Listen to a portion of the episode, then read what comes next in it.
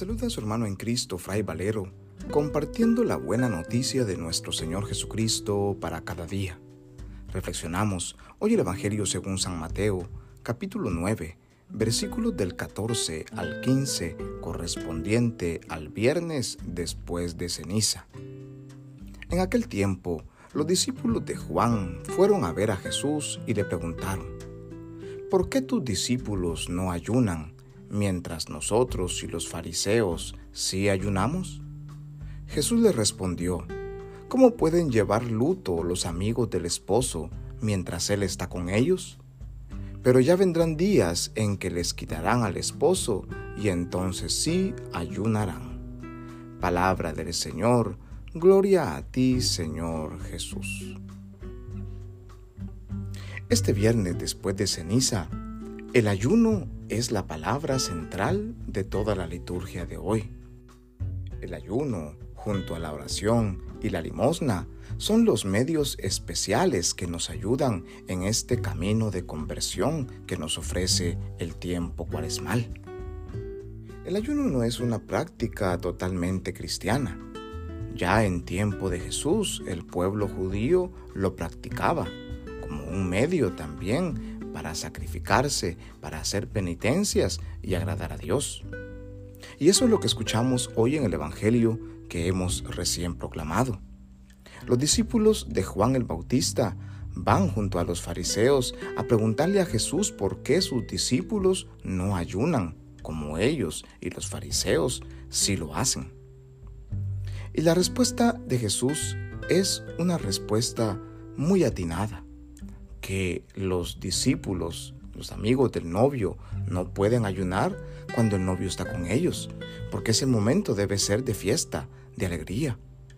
Y es que el ayuno, tanto para los fariseos como para los discípulos del Bautista, se convertía en una práctica legalista, muy apegada a la norma, cumplida por pura tradición que traía lamento, llanto, sufrimiento, luto pesadez para aquellos que lo practicaban. Sin embargo, dice Jesús, el ayuno que nosotros debemos practicar o el ayuno que practicamos los cristianos es todo lo contrario. Es un ayuno no apegado a las leyes y a las normas, sino que debe ser un ayuno apegado a la alegría, a la esperanza, a la fe en satisfacer nuestras necesidades terrenales con la fuerza del amor de Dios que está a nuestro lado como el gran peligro de que el ayuno se convierta en una práctica farisaica, como escuchamos hoy en el Evangelio, está presente en nuestro tiempo de cuaresma. Por eso el profeta Isaías también nos da una receta sobre cómo debe ser el ayuno que realmente agrada a Dios.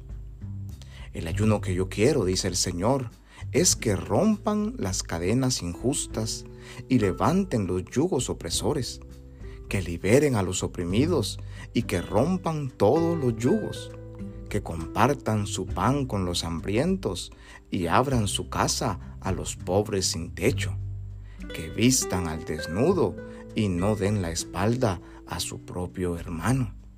Este es el ayuno que agrada al Señor y todo esto debe ser realizado con alegría y esperanza, como hijos e hijas muy amados de Dios.